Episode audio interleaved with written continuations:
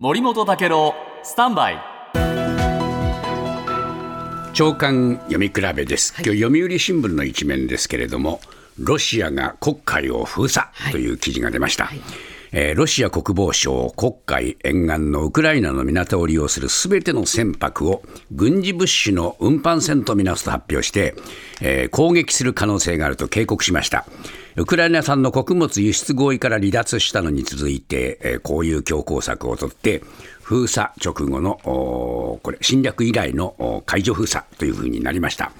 でロシアがウクライナの港につながる航路に機雷を増設したという情報もね伝えているんですね。でそうした中でですね東京新聞今度はですねアメリカワシントン・ポストの情報としてロシアの侵攻を受けるこのウクライナ軍が東南部の前線でアメリカ軍のアメリカの供与をしたクラスター爆弾、これの使用を始めたと報じました。で複数のウクライナ当局者の話として伝えてるんですけれども、えークラスター弾、東部バムフト周辺で使用される見通しということなんですね。でウクライナ当局はあこのウクライナ軍の領土奪還を遅らせているロシア軍の塹壕を破壊するために使ったと説明しているというんですけれども。これ、日本経済新聞の電子版はですね、ロシアのプーチン大統領が、このウクライナがクラスター弾を使用すれば、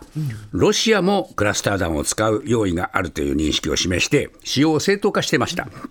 でアメリカによるクラスター弾の供与に反発するロシアが、まあ、報復のためにやっぱり使うんだということになりそうだっていうんですね。で、国際人権団体ヒューマン・ライツ・ウォッチは、もうすでにロシアとウクライナ双方が、もうこのクラスター弾を実際に使っているというふうに指摘しているということで、やっぱりこのね、クラスター弾をお互いに使い出したら、戦闘はさらに激化するということになりますんでね、一歩先へ進んでしまいました。毎週月曜から木曜朝8時30分からお送りしているパンサー向井のフラット。向井さん不在の木曜日を担当するヤーレンズのデイジュンの之介とどうも落合博満です。違います。奈良原正樹です。各週木曜日はヤーレンズのフラットせーの聞いてね